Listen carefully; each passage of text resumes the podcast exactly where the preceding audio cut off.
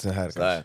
Du har ju varit med i poddar tidigare, du vet hur det fungerar. Ja, jag vet. Men jag är alltid lika nervös innan, jag vet inte varför. Är du nervös? Ja, typ lite. Fan, det var ju i och för sig Jabir också. Ja. Men det är någonting som också som kamerorna gör ju någonting. Ja, jag tror kamerorna. Men jag tänker vi får ju dra igång och börja, vi bara kör.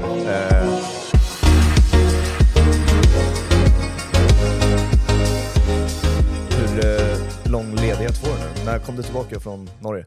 Jag kom tillbaka, vad kan det ha varit? 6 kanske, december. Ja. Vi hade en avslutning där. Sen drog man några dagar efter. Och vi ledde till 10. Ja, det är ändå ganska långt. Ja, det blev ändå ganska långt. Det brukar jag fråga spelare också under ledigheten. För att det är ju en grej nu, en ganska het debatt och så här. Alla går ju sönder för att det inte finns någon jävla ledighet för fotbollsspelare. Tycker du att ledigheten är tillräcklig? Alltså för att din kropp ska återhämtas och sånt där?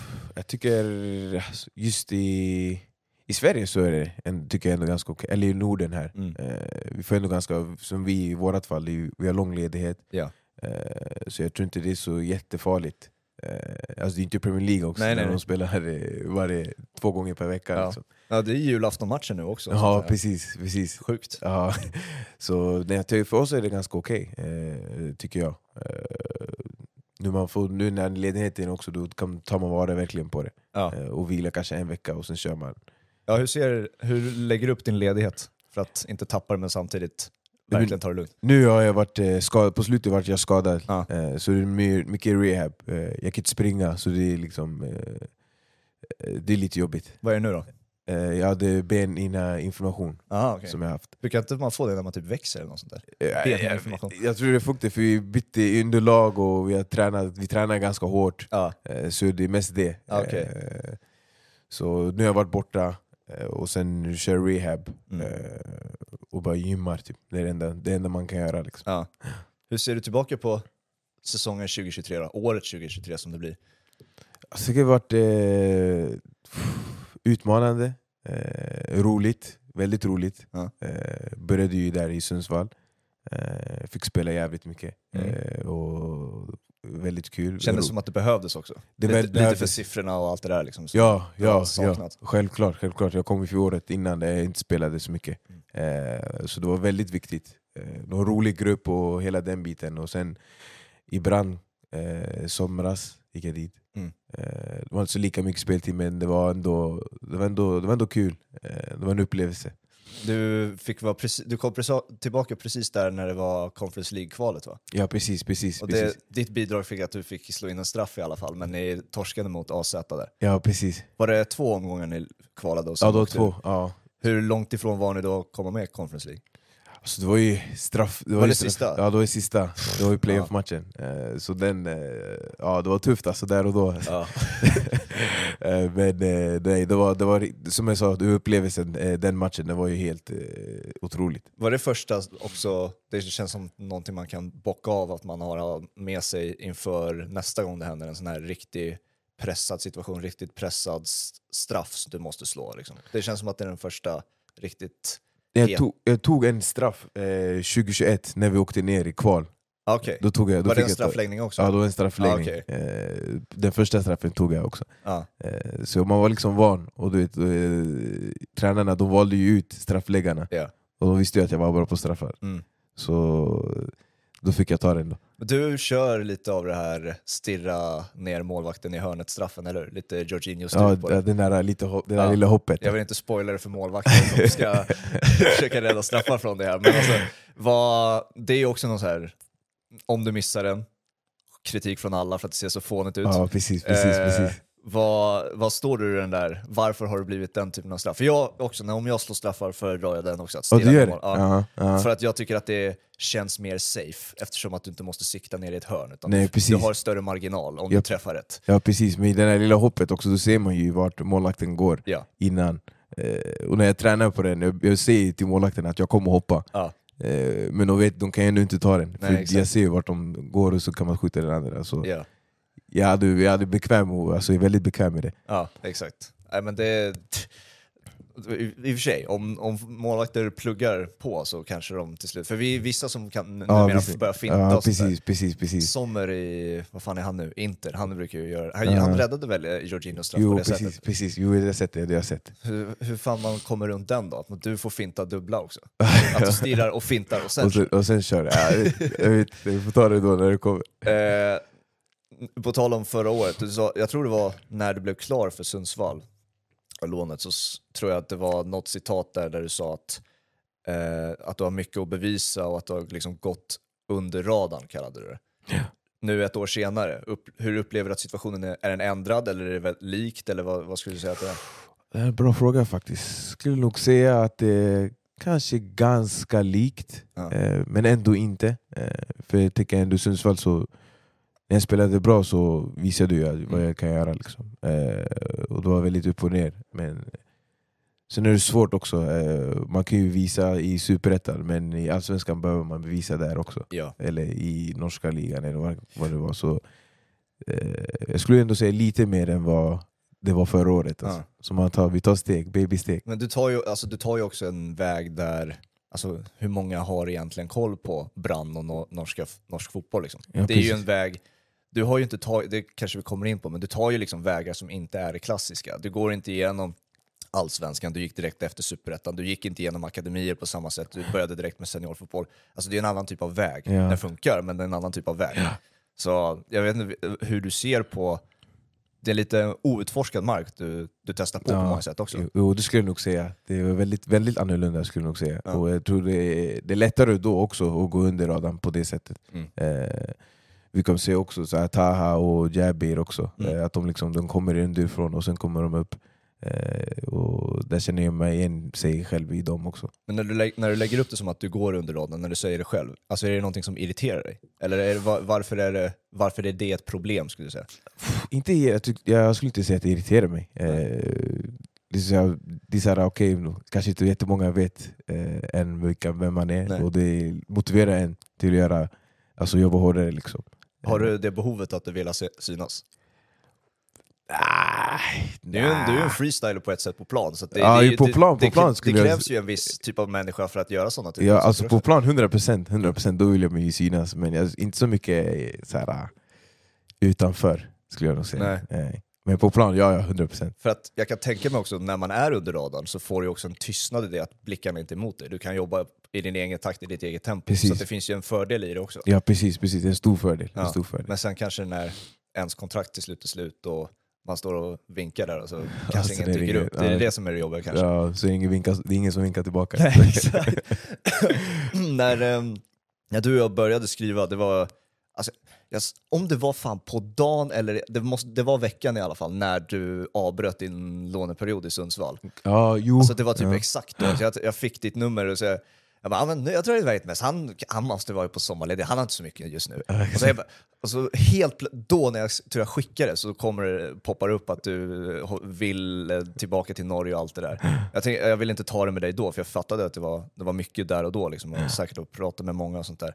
Men alltså när du ser tillbaka det och så avbryta ett lån i mitten av en säsong och sånt där. Och jag tror alltså artikeln såg väl ut så här liksom. Ditt citat ut, min önskan är att åka tillbaka. Kändes vågat när sånt där kommer ut liksom. Hur var det? Nej, det var, vad ska man säga? Det var stressigt. Ja. Det var stressigt. Jag fick det här samtalet i somras att de hade inte så många spelare då. De hade sålt, kan det vara 2-3 spelare hade de sålt. Ja. Och det var väldigt stressigt där och då. Det gick inte så bra för dem. Och då ringde de och liksom kollade om jag kunde gå tillbaka liksom. Och jag tänkte, det är ändå min klubb liksom. Ja, exakt. Och det där vi slog igenom, så tänkte jag, vi kör på liksom. Var det tränaren eller? Ja, tränaren som ringde. Så tänkte jag, vi kör på. Och sen så fick man ta det i valet liksom. Ja, men alltså känns det obekvämt att gå ut och säga på det här sättet? Hur mycket tänkte du på vad kommer bilden av mig vara? För att det är supportrar som dömer dig liksom, om du... Alltså det var mer i efterhand, om jag ska vara helt ärlig. Mer i efterhand så tänkte jag okej. Det var ganska vågat. För det här var också precis innan ett derby de skulle spela också. Den veckan. Så det var ju liksom efter då kanske men där och då ville jag verkligen tillbaka. Så Ja, ja. Alltså du är ju ärlig, och jag tror många uppskattar ärligheten också, men det, för det kan det fortfarande vara som en tuff smäll för supportrar att höra, men också du får, på tal om blickar, mer blickar för en, för sådana här uttalanden får man ju sällan se. Men jag vill precis. Inte vara, eller jag tror du sa att jag, oavsett kommer jag göra det bästa såklart, ja, precis, det, men precis. Jag vill någon annanstans, ja, just precis, nu. Precis. Så att det är ju en vågad sits och sätta sig i. Och du backar det själv också. Ja, precis. Ja, du får säga det. Men det har väl inget problem att göra. Det har jag hört dig säga förut också, att du backar det själv. Ja, ja, det gör jag. Det ja. Om inte någon annan gör det så får man göra det mot sig själv. Liksom. Känner du att du har tillräckligt, vad ska man säga, tillräckligt bra självbild fotbollsmässigt för att kunna backa upp det hela tiden? Även under så här låga perioder, prestationer är sämre, lågt självförtroende och sånt där. Alltså, jag skulle säga, eller vad menar du då? Alltså om det är att du enbart kan luta dig tillbaka på din fotboll och känna dig bekväm i dig på fotbollsplan även när allting annat är mot dig liksom. Ja, jo, det skulle jag kunna säga. Ja. För jag känner ändå, jag vet vad jag är bra på och det är jag mindre bra på. Så jag skulle säga, ja. Vad kommer den bekvämligheten ifrån då? En bra fråga alltså. Jag tror också för det är mycket stöd jag har fått hemifrån, speciellt för mina bröder då. Att de är alltid där och pushar, och liksom de vet också när det går lite sämre så är de där alltid, och det hjälper ju otroligt mycket. Så jag ser från dem mest då. Hur gammal var du när du flyttade till Norge första gången? Jag var 20 då. Bor du själv då på det? Eller är det, hur bor du i Norge? Nej, jag bor själv i Norge. För det låter ju ensamt. Ja, det är det. Speciellt om du kommer från en familj med 5 bröder och allt det där. Och att liksom, bakgrunden är väldigt familjär. Liksom. Hur hanterar du dödtiden? Det är mycket spel. TV-spel? Ja, mycket TV-spel. Ja, jag har de här. Vi kan lira efteråt. Okay. Ja, det är mycket dödtid faktiskt. Efter träningarna. Speciellt när jag kom dit. Det var i coronaåret. Just det, 2020. Så det var ingen som kunde hälsa på mig heller. Nej. På ett tag. Så då var ju mycket själv. Men Norge, det är ju grannlandet. Det är ju nära. Men det är ändå liksom, det är ju en bit att ta sig liksom, till där du är liksom. Så att jag kan tänka mig att det inte är, även när det inte är covid, är det inte så mycket sällskap ändå. Nej, det är inte. Eller jag är en tjej som kommer ju, som pendlar ibland. Det räddar upp det i och för sig. Ja, det räddar upp väldigt mycket. Så, ja. Men det är ändå jobbigt. Det är jobbigt. Ja, är du annars bra på att liksom, vad ska man säga, när det är både positivt men också negativa trender inom fotbollen, alltså liksom kunna stänga av det? För att det känns ju svårt att göra det när du sitter ensam i Norge, inte har någon, och det finns bara ditt tv-spel liksom. Det känns som att det kan sättas i huvudet liksom, om du inte är bra på att stänga av fotbollen. För det är ju, alla inom fotbollsvärlden har ju det problemet att du lever med fotbollen nästan 24/7. Ja, jag tror det är en utmaning väl, alltså det är en stor utmaning skulle jag säga. Speciellt när man inte spelar kanske, då är det lite tyngre. Ja. Men man försöker alltid påminna sig själv typ så varför man gör det liksom. Ja. Och försöka hålla motivationen uppe. Men vissa perioder är det ju såklart mycket, alltså, tuffare än andra liksom.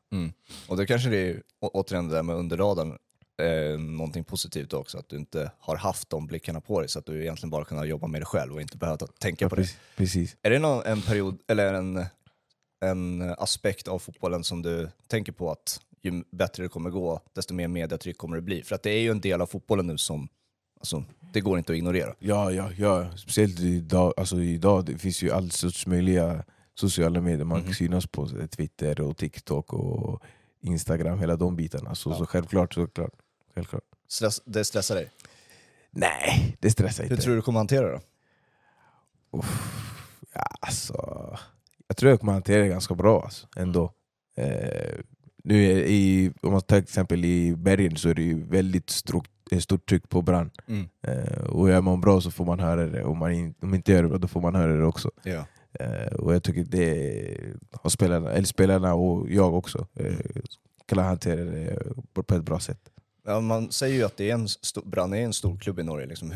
Och du har ju inte Du har varit del av anrika klubbar i Sverige också, men kan du jämföra på det sättet? Stor klubb i Norge och de andra klubbarna tillhör tidigare. Ser du skillnader där? Ja, jag ser väldigt stor skillnad faktiskt. Och vilka är det då? Eller, ja, det är som sagt mediatrycket.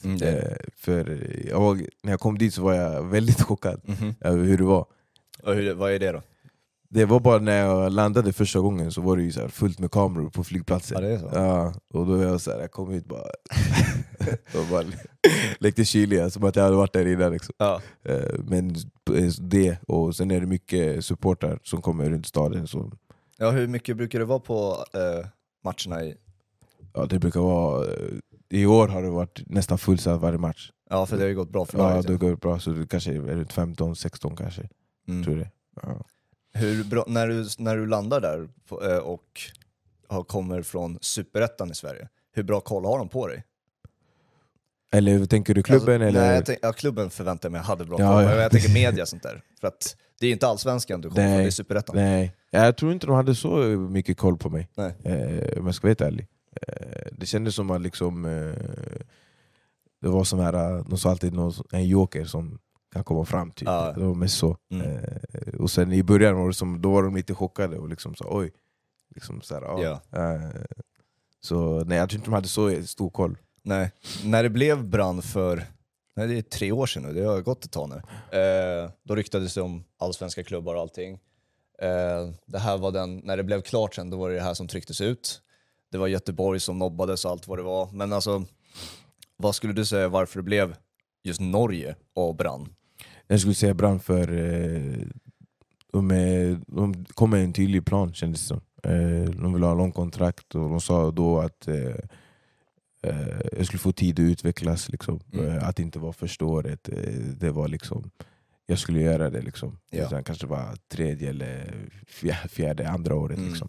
Så det var mest det, den tryggheten där som jag lockades.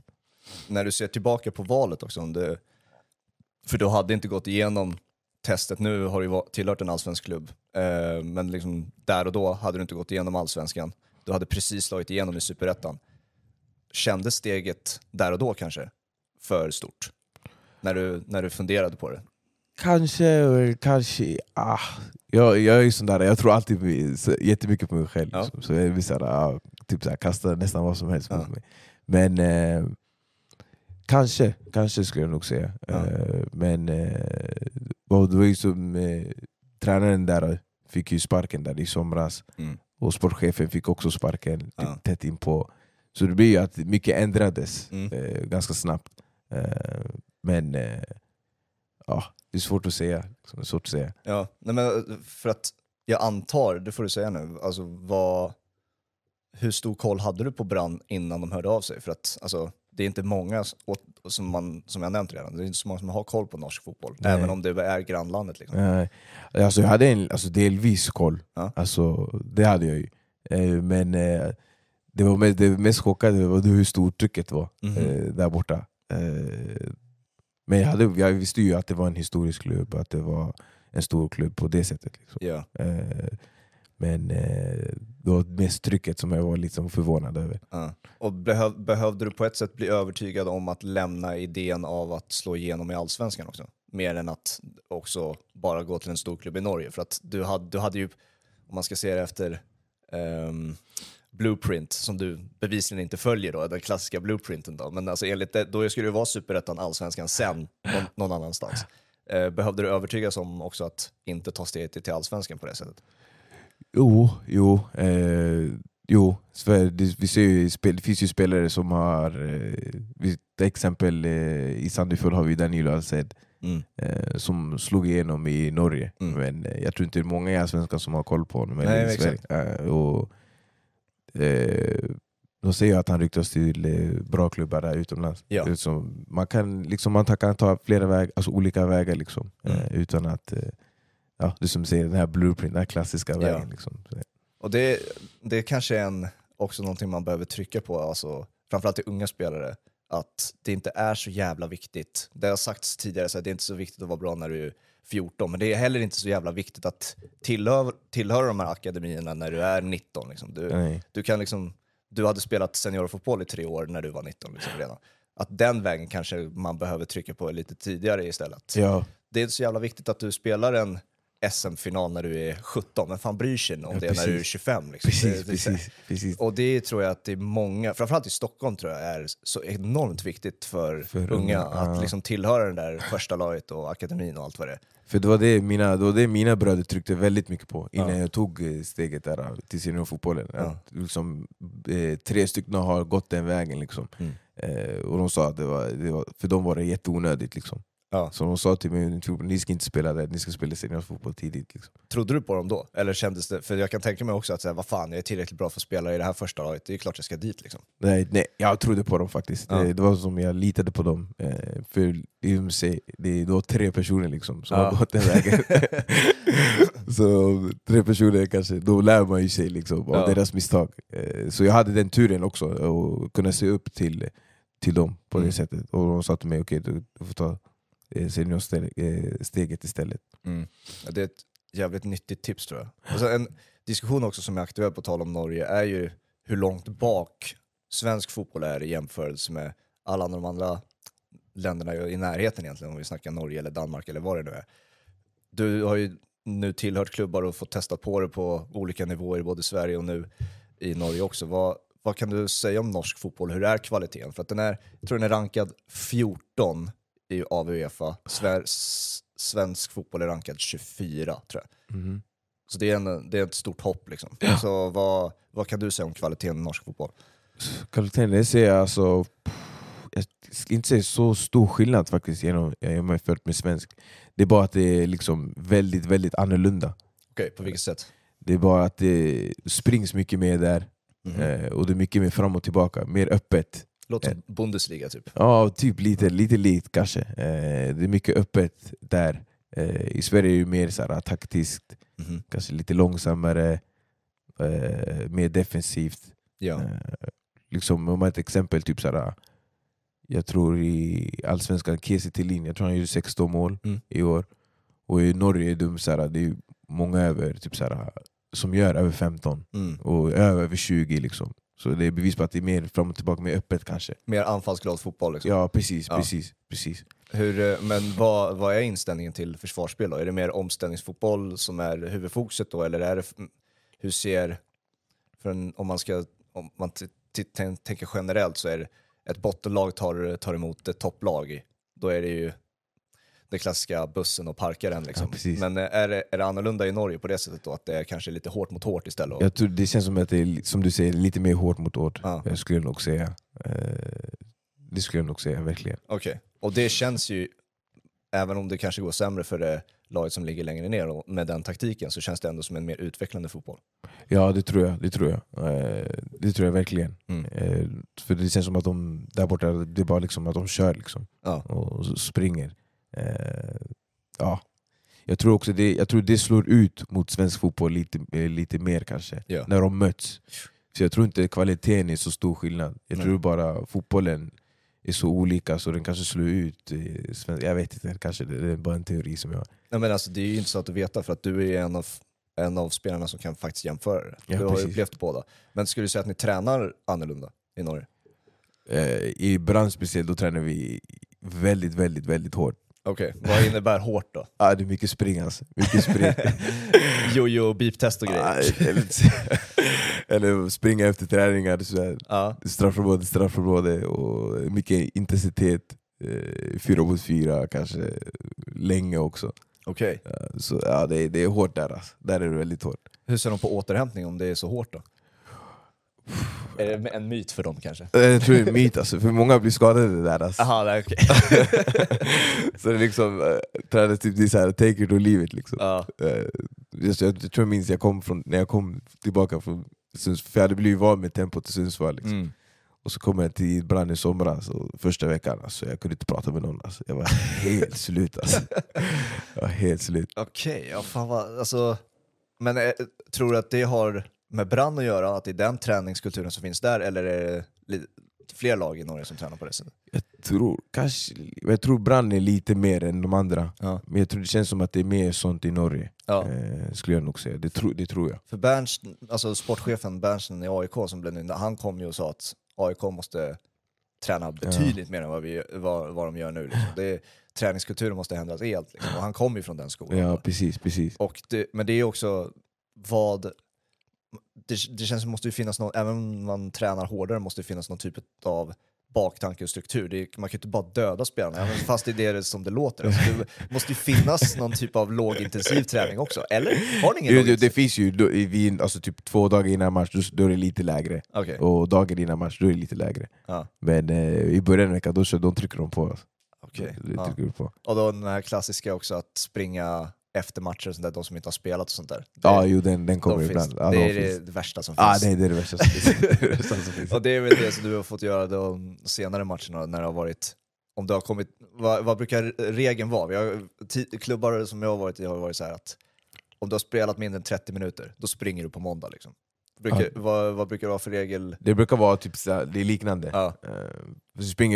Vi springer ju direkt efter matchen också. Ja, på arenan. Ja, på arenan liksom. Vi kör den där.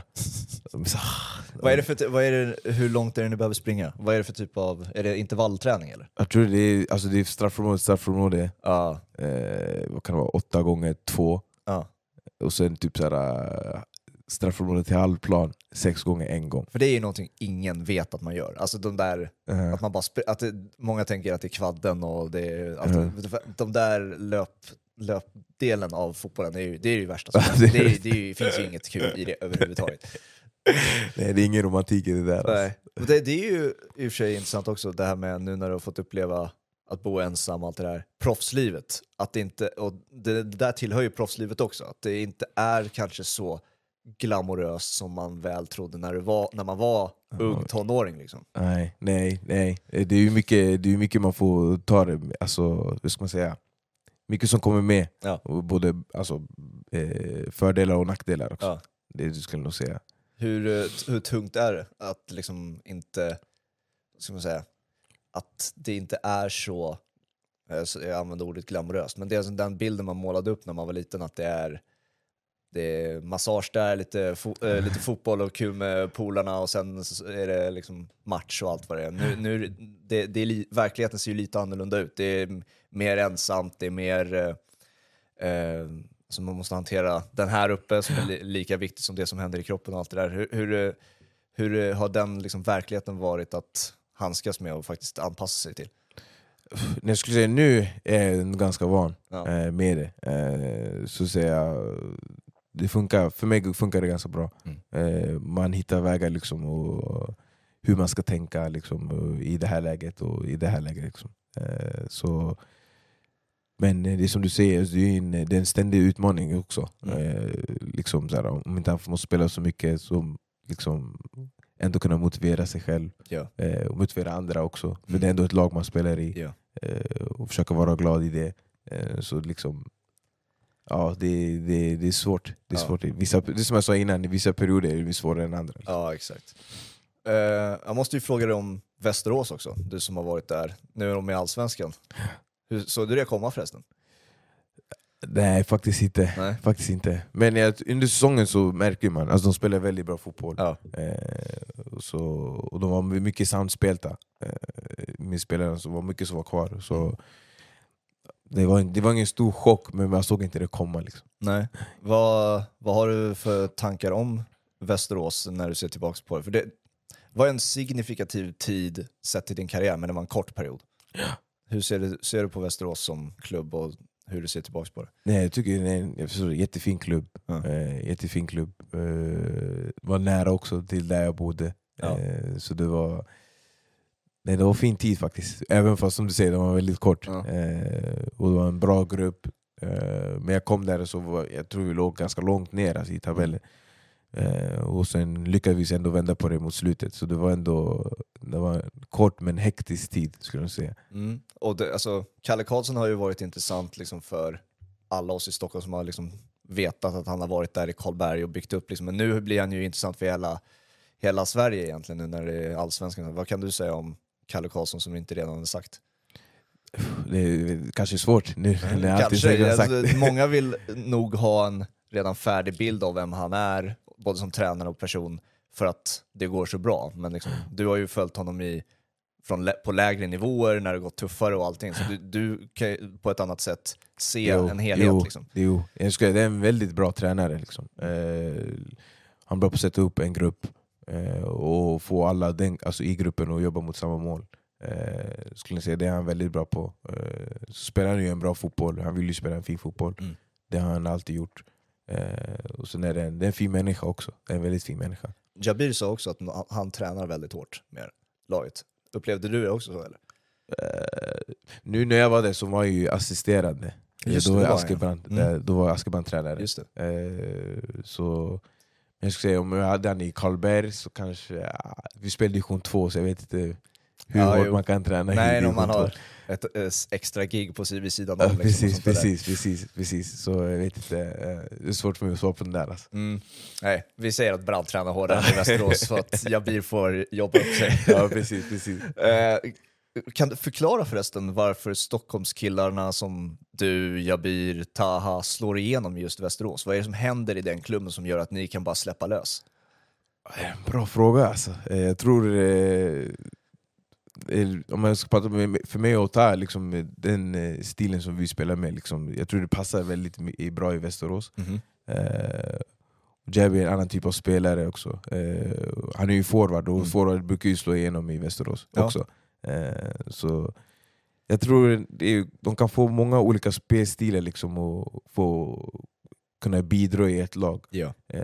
För det kan vara svårt för liksom en dribbler och passa in i ett lag kanske. Jag tror med i Västerås så får man den friheten att göra liksom. Ja, dribblers har ju ett motstånd från många tränare. Det känns också i klassiskt så här, gamla tränare i Sverige också har ett jävligt problem med dribblers liksom. Är det ett motstånd du har behöva hantera tidigare eller? Ja, kanske när jag var lite yngre liksom. När jag var lite yngre då kanske när jag var i BP så hade vi en tränare som sa, jag tror det var första träningen liksom, innan säsongen drog igång liksom, så här, i mitt lag slår vi inga yttersidor. Du spelar inte och du slår en yttersida. Alltså, här kör vi bara bredsidor. Och det är så här, det bidrar ju till liksom, ett sätt att spela också. Då spelar du bara safe, då spelar du bara bredsidor liksom. Och det gör ju att du inte uttrycker det på samma sätt. Och nu är du precis som Ta, en enormt skicklig dribbler och alltså det är en spets som man verkligen kan se. Och det kommer ju av att man bara nöter det och gör det hela tiden. Precis. En färskvara på det sättet. Precis. Och det gör ju att du, även om du kanske har fått den feedbacken, inte har slutat. Nej. Vilket säger någonting om din karaktär också. Ja, precis. För jag tror för mig är det väldigt mycket viktigt för mig att kunna uttrycka mig själv. Ja. På att göra på planen liksom. Och göra de sakerna som... Ja, det är jag bäst på och samtidigt ska det vara kul också. Ja, och sen också ska du få slutprodukt på allting också. Ja, precis. Jag såg din highlight reel från säsongen som du gillar att trycka ut efter varje säsong. Ja. Jag har gjort nu 4 säsonger i rad eller något sådär. Den är viktig den är viktig för grabbarna. Varje soloaktion avslutas med antingen en ribbträff eller på målvakten. Så det är det sista du behöver göra. Det är det där jävla målet. Alltså. Jag tror någon som skrev till mig typ såhär, du har rekord i ramträffar. Någon som skrev. Hur ser du på den biten? Alltså, hur bra är du som avslutar dina lägen skulle du säga? Alltså det kan ju bli bättre såklart. Men speciellt om man tänker år så i och med jag har inte spelat så mycket året innan så man kanske inte satte sig i de situationerna så ofta. Så du kanske jag märkte i Sundsvall liksom ibland så här kunde passa där istället för att skjuta där eller liksom. Men det är ju att man inte har sett sig i de här situationerna tillräckligt mycket liksom. Så det var en utmaning där i och för sig. Men det var en väldigt lärorik. Väldigt lärorik. Jag läste också att du hade sagt tidigare att du i din egen analys hade försvunnit, kallade du det, i matcher. Vad är det som gör att du försvinner i matcher skulle du säga? För det är ju ett problem som kreativa spelare har ett problem med. Om du inte kan bidra med ditt kreativa, vad bidrar du med då? Men då ersätter vi dig med någon som springer mer eller tacklas mer eller något sånt där. För att det är det enklare valet att göra.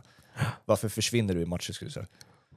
En svår fråga alltså. Det kan vara allt möjligt alltså. Det kan vara kanske spelet utan boll. Kanske kan bli bättre. liksom kunna hitta ytor lite bättre. Så mest det är mest spelet utan boll som liksom. Det är bra att du pluggar namnet också, spelet utan boll. Ja, jag sa det 3 gånger också. Det lägger vi in sen. Spelet utan boll. Nej, men det är mest det. Vad jag gör innan jag får bollen liksom. Mm. För alltså, det är någonting jag funderat på, alltså både för mig själv när jag har spelat, men också andra spelare, för vad är den optimala, vad ska man säga, tillståndet du har när du spelar fotboll. Alltså, och det kanske ju har att göra med vem du är som person också, men ska du gå in som Ronaldinho med ett leende, eller ska du gå in som Neymar och vara kaxig, eller ska du gå in som Roy Keane och vara arg, eller ska du gå in som Balotelli och vara helt iskall liksom? Vad är det optimala tillståndet? Det optimala tillståndet skulle nog säga vara som kanske Ronaldinho, det här glada liksom. Det är ditt i alla fall. Ja, det är mitt. Ja. Ja, jag tror det är så. Innan match så är jag också så här, väldigt glad. Mm. Hype kanske i omklädningsrummet. Mm. Skulle nog mest det. Det är det som får mig att gå runt kanske. För att vad sker då när felpassningar slås, när mål släpps in, alltså vad händer med ditt beteende då? Alltså, behöver du påminna dig själv att komma tillbaka till det tillståndet, eller tappar du dig själv, eller blir det en annan spelare då? Eller? Alltså, man blir alltid irriterad om man slår bort en passning, eller om man misslyckas med en aktion. Men bara tänka nästa situation igen. Att man försöker komma över det så snabbt som möjligt. Att man inte ska fastna i det. För det, om man fastnar i det, då kanske man tänker på det, och liksom, då kanske det blir värre. Och ja. Så det är varje situation måste man ju släppa liksom, och ta en ny liksom. Ja. För det jag försöker komma till också är att det är ju så jävla mycket som sitter i huvudet, ja, utöver det du gör. För att du har bara bollen i snitt 1 minut eller vad fan det är, eller mindre under en match liksom. Ja. Så att allting egentligen sitter ju i ditt eget huvud, och hur du väljer att hantera alla de här små situationerna som händer. Ja. Hur mycket är du en tänkande spelare sett utöver att du är en agerande spelare på det sättet, att du bara gör? Nej, jag tror mer med att bara går ut och gör bara. Ja. Tänk inte så speciellt mycket alltså. Varför då? Alltså, varför tänker du inte? Varför tror du att du inte gör det? Tror du man fastnar då liksom, till exempel? Ja, jag tror man fastnar. Jag tror kanske man fastnar lite mer i saker kanske. Än att bara liksom tänka nästa situation och bara göra nästa situation hela tiden. Jag tror det är bättre för mig att tänka så kanske. Ja. Påverkas du när, eller hur skulle jag säga, påverkas du? För alla har sina dippar i framförallt självförtroende. Hur påverkas din fotboll av det? För att du är ju som sagt dribbler, och det behöver du nästan maximalt självförtroende för att i alla fall utföra exemplariskt. Så när det är låg till exempel, hur påverkas din fotboll då skulle du säga? Skulle jag säga, det känns som man, när den är låg så kanske man tar lite sämre beslut. Det är svårt att förklara kanske. Så mer safe beslut kanske, som inte man, istället för skjuta så kanske man passar istället. När man borde skjuta liksom. Men man gör det för kanske inte, för den är låg, och inte kanske tror på sig själv till max då. Så jag tror det är mer liksom beslutsfattande kanske blir lite sådär att man, jag vet inte, det är en svår fråga. Det finns ju en reklam från VM 2014 där, när, jag vet inte om du kommer ihåg Nike-reklamen, när kids liksom säger jag är Ronaldo, jag är Neymar, och så blir de i reklamen då. Och så är det någon som säger jag är Neymar, och så får han bollen, och istället för att göra Neymar-grejer så vänder han sig om och passar. Och då vänder sig på honom till sig. Det hade Neymar aldrig. Han hade aldrig passat bakåt i det läget liksom. Och det är ju liksom det kanske, att man går ifrån sig själv liksom, att man är bekväm och har sitt sätt att spela när du är i hög form liksom. Ja, precis. Men sen så blir du någon annan, och därav en sämre fotbollsspelare när du väljer att göra de lättare grejerna. Ja, precis. Det känns som att det är en fälla som framförallt anfallsspelare och kreativa spelare faller i. Att tappa det där. Att jag ska bara framåt, jag ska göra det kreativa, jag ska uttrycka mig som du kallar det. Ja, precis. För jag tror det är många, man tappar det liksom, man tappar den känslan liksom, att man kan göra det liksom. När självförtroendet är lågt. Och så att man kanske, om man ska spela sig in sig själv kanske i laget, då tar man det mest safe. Ja, du har ju behövt spela in dig flera gånger. Ja. Alltså, det är ju en annan typ av sits. Alltså, det är ju nästan som att nästan som man, när man var yngre och provtränade. Liksom. Man måste liksom försöka visa upp sig på en så kort tid som möjligt. Alltså, allting är så koncentrerat på varenda millisekund du gör. Liksom, när bollen hamnar hos dina fötter. Är det måste ju vara svårt. Alltså. När du får dina 5 minuter i Brann som det blev under hösten till exempel. Alltså, vad kan du göra liksom? Nej, det är det. Det är ju väldigt, väldigt svårt liksom. Och det är också, man får en boll kanske, det är 5 minuter, så får man kanske en boll och så gör man en aktion och så missar man. Och då tänker man såhär, du kanske borde passa där eller kanske borde skjuta, men det är bara för mig, alltså det är bara ett läge liksom. Och det är svårt att analysera matcher på det sättet liksom. Så det är väldigt tufft, väldigt tufft. Du är ju precis som jag, vänsterfotad. Vi har inga högerfötter, varken du eller jag. Nej. Och det gör ju att om man spelar till höger, då är det automatiska man gör är att vika inåt. Du har ju verkligen bemästrat det betydligt bättre än jag. Det är därför du är i Brann. Vem skulle du säga har bemästrat vika in med vänstern? Skulle du säga? Vilka spelare man ser har bemästrat det? Det är ju såklart, den första jag tänker är ju Robin. Den klassiska. Messi. Han går lite under raden när det kommer till det. Mest de två alltså. Jag har hört att du har, det är ju så jävla kul, du har ju Ben Arfa som en favorit alltså. det kanske säger mer om dig som fotbollsspelare än något annat. Ja, du har gjort research alltså. Det är lite mitt jobb. Men alltså, jag gillar ju den som favorit alltså. Alla säger, men det är Messi, Ronaldo och Neymar. Det sa Neymar också i och för sig, men alltså, Ben Arfa är ju kul på det sättet alltså. Nej, Ben Arfa alltså, det är en väldigt stor favorit alltså. Det är väldigt stor. Är det från vilken, alltså, för han har ju haft verkligen dippar och dalar. Vilken är den Ben Arfa-varianten du ser när du visualiserar den optimala Ben Arfa? Jag tror den jag såg han som mest, jag tror det var inte så länge, det var när han var i Stade Rennes. Okej. Då kollade jag nästan varje match på när han spelade. Helt fantastiskt den säsongen han spelade. Men alla minns ju han från Newcastle. Men det var Stade Rennes där som liksom, jag kollar på Nice. Just det. Från Nice till Rennes. Och så blev han köpt sen av PSG. Och sen så blev det annat av honom efter det. Men, alltså, men det finns ju också någonting i det att man kan... Alltså, nu känner ju ingen av oss Ben Arfa, men alltså, man ser på honom som en karaktär mer. Att man kan lära sig av honom. Alltså, när han är i... Som vi har varit inne på. När han är i sin form. Alltså, det är topp 10 talangfulla spelare som, i modern tid. Liksom. Men alltså, vad han gör... Kanske vad det är utanför plan, vad han gör, vad han har för typ av relationer med sin tränare som har varit problemet. Liksom. Att man kan lära sig så otroligt mycket av en sån spelare också. Ja, självklart. Hur mycket tänker du på det, de yttre faktorerna som inte sker på fotbollsplanen på det sättet? Nej, jag tycker det är väldigt viktigt. Väldigt viktigt att ha bra relationer. Liksom. Det är såklart väldigt viktigt, de yttre faktorerna. När du, på tal om en mot en, man försöker hoppa in i ditt huvud och du ska försöka beskriva hur du hanterar och hur det ser ut när du ska utmana. Du kommer en mot en. Vad är det du ser? Vad är det som händer här? Alltså, är det ytan bakom försvararen du ser? Är det försvararen du ser? Eller är det ett trick eller ett move du har i huvudet som du vill utföra? Alltså, vad är det som sker när du kommer en mot en? Alltså, det är väldigt vad ska man säga? Det är bara instinkter liksom. Okay. Jag tror det mest är försvararen liksom. Vad han gör och han, alltså hur, om man rör sig dit så går han, kanske går andra liksom. Och så jag tror finterna, alltså det kommer bara längs vägen typ. Ja, men för att det finns, jag tror på många sätt finns det ju två typer av dribblers. Ena är typ, nu är det ett ganska roligt exempel att dra kanske, men Anton är typen.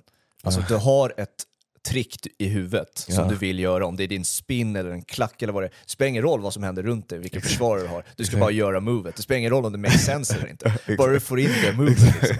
Men sen har du andra då som agerar ut efter vad som händer med försvararen. Liksom. Att du analyserar ett spelmönster. Och jag kan ju lite grann också om det här om du ska vika in med din vänsterfot liksom. Alla vet att du ska göra det för att du är vänsterfotad och du har gjort det 10 gånger redan i matchen. Men det är när du gör det som är det viktiga. Precis. Liksom. Precis. Du ser momentumet på försvaren som kommer och du kan därefter bara stanna bollen. Han springer åt andra hållet liksom. Ja, precis. Det blir en, och det, jag antar det blir ju svårt också att träna på det sättet om det är instinktivt. För att det sitter i huvudet. Ja. Du kan liksom inte träna med en kona på ett sätt. Nej.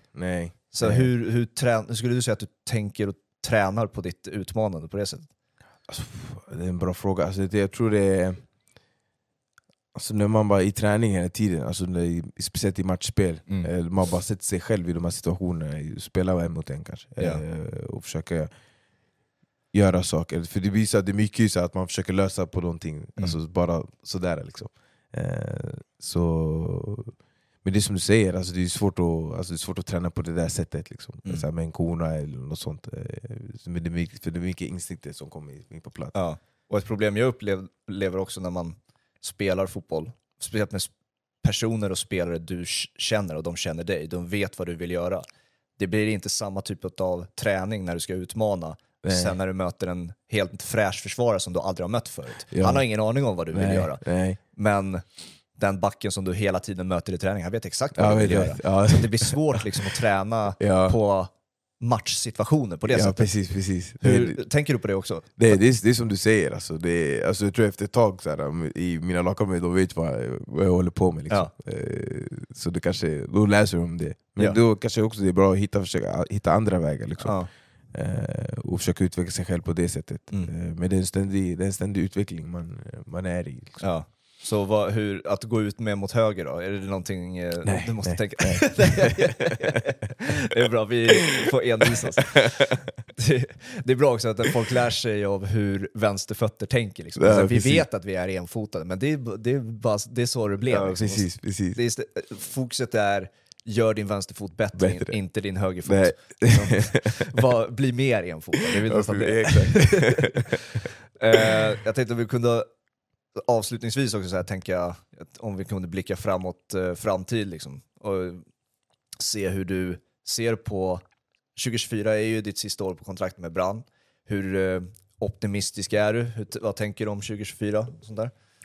2024, det är som vanligt liksom, man försöker komma dit, få en försäsong, en bra försäsong, först och främst få av med skadan.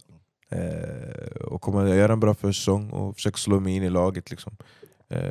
Man är förhoppningsfull, och sen mycket kan ju hända liksom, så det är svårt att säga liksom. När du har fått beskedet om att du ska på utlåning tidigare vintrar, är det efter en försäsong har genomförts eller är det liksom tidigare än så?